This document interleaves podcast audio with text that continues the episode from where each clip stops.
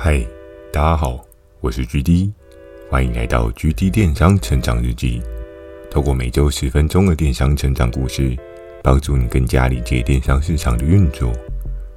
那在今天这一集呢，要跟大家聊到雷恩大帅的大敌。我们都知道，在工作职场上面，难免你都会遇到一些竞争对手。那其实，在当初的整个制度和规则状况之下呢，其实 Hammer 他们所设定的这个规则，除了你自己要靠着自己的努力去单干的达到一定的目标，还有你所位于的团队，其实也会影响到你目标达成的状况。那在那个时候，雷恩大帅的劲敌呢，就是之前我跟大家提到的 Queen A。那其实 Queen A 是一个。还蛮值得让人敬佩的主管，在当时，他与雷恩大帅两个人互相 PK 的状况还蛮激烈的。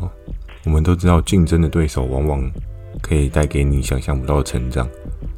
有竞争就会有火花，有火花可能就会有一些争执。那其实我自己在反思当时的状况，跟现在自己的视角去看待这件事情，我觉得是一件蛮好的事情。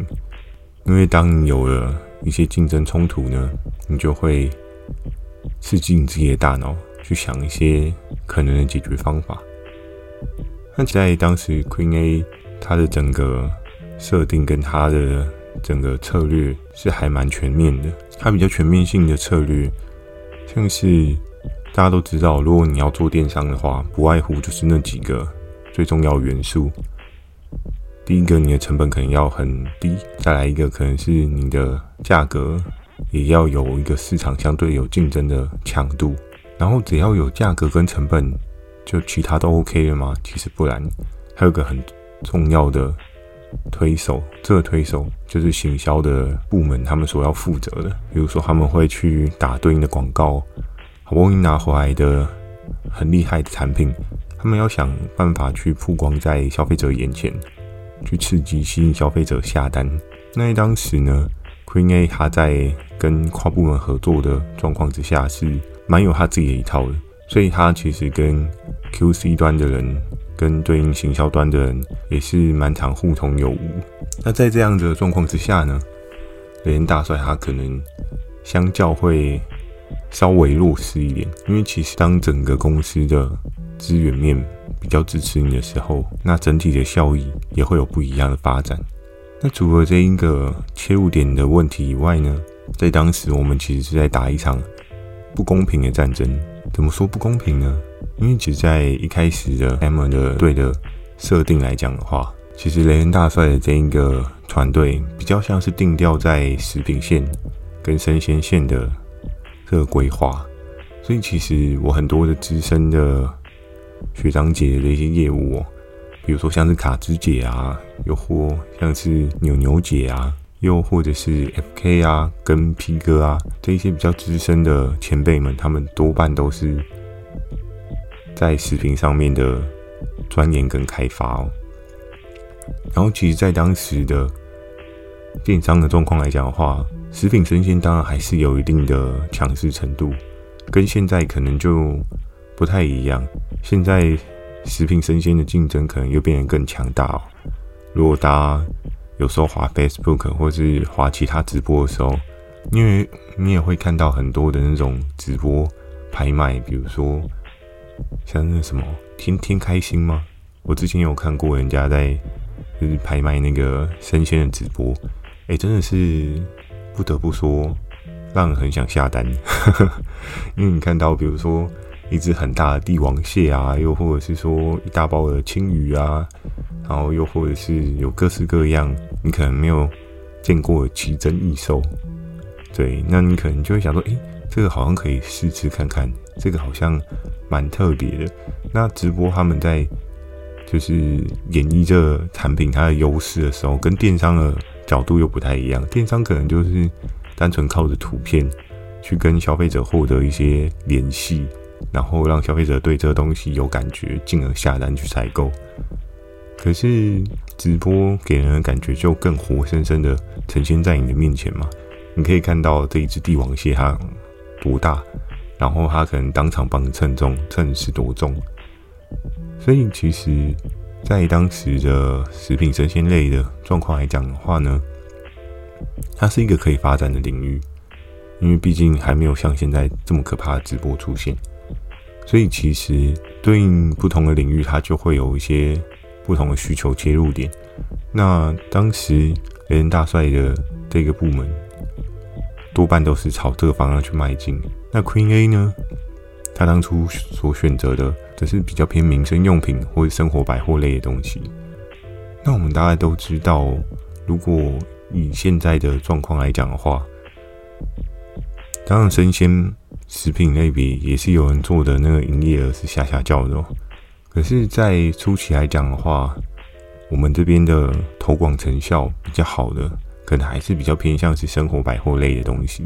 我记得在当时，好像我还没有进去之前，雷恩大帅跟 Queen A 他们其实是有做一些类别的切割，那可能就是一边是比较偏生鲜食品，一边是生活百货类别。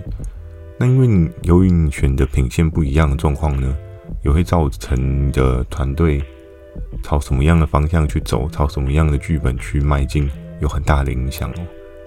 所以在当时，我记得我那时候刚进去，有一次 MO2 就是二学姐有跟我讲到说，你看一下我们的部门跟部门之间的差距。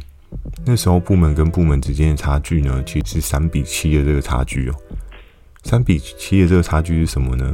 就是我们可能只占了整个公司的三十 percent 的重要程度，就是业绩来源我们只有三十 percent。Queen A 他们的那个部门呢，只是占公司七十 percent 的业绩占比哦。所以在那时候，其实是一场不太公平的战争，因为我们团队起手时可能就没有这么好。那再加上前期有很明显的壁垒的策略，就是谁去做什么，谁去做什么。直到了某一天，可能雷恩大帅他也觉得这样下去不是办法，因为可能不同的品线，它还是会有一些拓展延伸的瓶颈。我相信他可能有跟 Hammer 提到说，是否我们可以大家都尝试到底啊？反正尽管 Queen A 他们有经营的品相，我们也可以经营。那 Queen A 的团队当然也可以进我们这一个部门品项，于是，在那时候呢，终于打开了这个无差别破坏的战斗游戏哦，所以就没有再 care 说你今天是哪一条线别，你只能开某一条线别的世界，而是变成是你想开什么就开什么的世界。那在那时候呢，每一次的周会。连大帅都会跟我们提到，就是，诶、欸，我们来看一下我们跟 Queen A 的占比哦。然后我记得在当时呢，我那时候看好像还不是三比七哦，我记得那是二十五比七十五。那我想说，诶、这到底是一个什么样的概念？怎么会 低成这个样子？那因为连大帅他有说，其实，在更早之前啊，就是我还没有进去的时候，比如说像是大学姐还在。或是另外一位大学姐也还在的状况之下，其实大概是四比六。那因为他流失了两个很主力的战将，所以调到现在变成是给了二十五 percent 比七十五 percent。那在当时呢，其实他压力也应该也还蛮大的，因为其实 BGM 也会 care 部门的 performance。所以在那时候呢，每次的周会我们都会定期的讨论说，诶，那我们到底有什么样的方式可以？帮助我们自己离 Queen A 他们更近一点。那回到前面，回到前面所讲的那个竞争壁垒的部分啊，因为前面有跟大家提到，就 Queen A 他在就跨部门的合作沟通上面有一个比较厉害的手腕，就是他跟其他部门的人都有一些对应的共识，然后跟对应的默契。所以，其实在当时 QC 端的那个 HL 就是他们的大主管，那 HL 跟 Queen A 其实蛮合作无间的。所以有时候，像我们这一个部门所会遭遇到的困难跟瓶颈，就是可能传说他所做的某一些策略，HL HL 会相对比较白硬一点。然后呢，当传说他今天用了比较特别策略，然后过了某一个门，然后得到很大量的业绩的时候，当我跟 P 哥想要去操作这个策略的时候呢，非常有趣的是，HL 他就会说：“哦，这不合格哦，就是大家以后不要这样用哦。”诶，嗯，那你前面你就用了这个 这个手段，可是后面我们却不能用，所以其实也造就成我跟 P 哥常我们在一些策略面的状况之下，我们都觉得有点囧，对不对？嗯，为什么你可以用，我不能用？好吧，这就是为什么我说。七比三的不公平战争真的是一个很不公平的战争哦。其实我相信，如果假设你今天是在你公司团队作为一个业务部门的角色哦，我相信大家或多或少都会面临到这样的竞争哦。可是你说这样的竞争不合理吗？觉得某种层面来讲也算是公平的一种，因为毕竟以公司的角色立场来讲的话。你今天就只占公司三十 percent 的业绩占比，然后跟另外一个部门他占了七十 percent 的业绩占比。那以老板的角度来看待这件事情，他会比较听谁的话？这个好像还蛮显而易见的哦，多半一定都会听七十 percent 的人的话嘛。如果会特别听三十 percent 的人话的话，那好像也有点怪怪的，对不对？所以在当时呢。为什么雷人大帅他每个礼拜都要特别去跟我们去讨论这件事情哦？主要的状况是在于，当我们把这一个占比拉近了一点，其实我们所遇到的不公平的状况会相较比较少一些，因为在老板面前，我们才是真正的 fifty fifty，而不是 thirty 跟 seventy。所以，其实，在那时候连大帅的会议当中，他特别提出来这些事情，也让我们充分意识到，如果没有做一些调整的话，你后面真的是也很难有一些更好的未来哦。那包含在当时呢，我们几个新人，然后连同皮哥，我们常常就会有点精神喊话，因为你知道，在对应的制度当中，如果你越是冲撞制度的话，你越容易遭遇到一些。瓶颈跟挑战嘛，可是人生就是这么的有趣。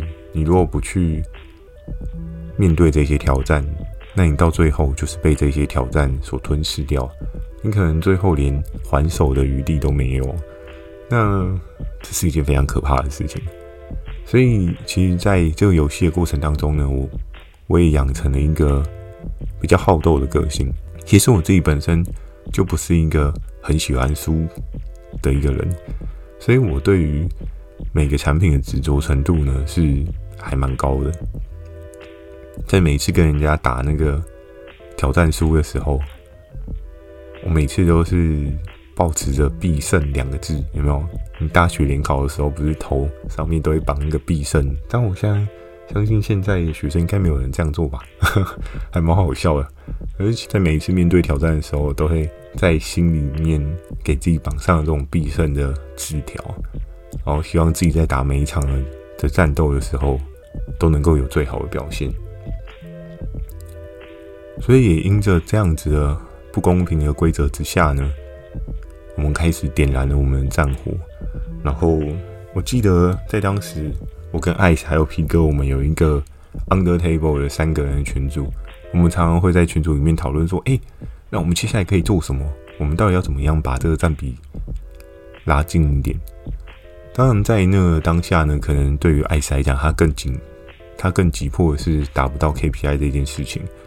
只不过那时候，艾斯他也是蛮热情的去参与这件事情，尽管他手上的合作伙伴多半都是蛋糕合作伙伴，蛋糕其实也没有什么好打的，但是他也是还蛮积极的在。就是帮助这件事情有一个正向的发展，然后他可能手上也有一些还不错的拉货型的合作伙伴，他也有去做一个询问。我们后面也会有不一样的策略导向，去跟 Queen A 的 team 去做一些竞争哦。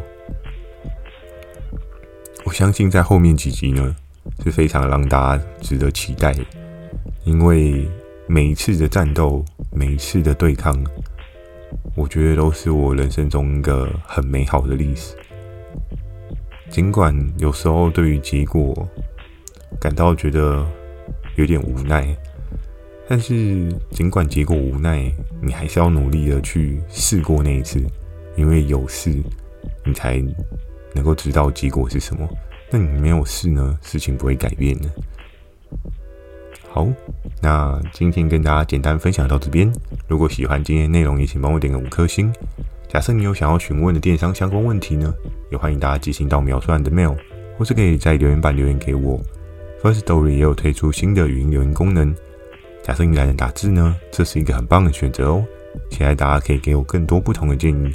我会在 Facebook 跟 IG 不定期的分享一些电商相关的小知识给大家。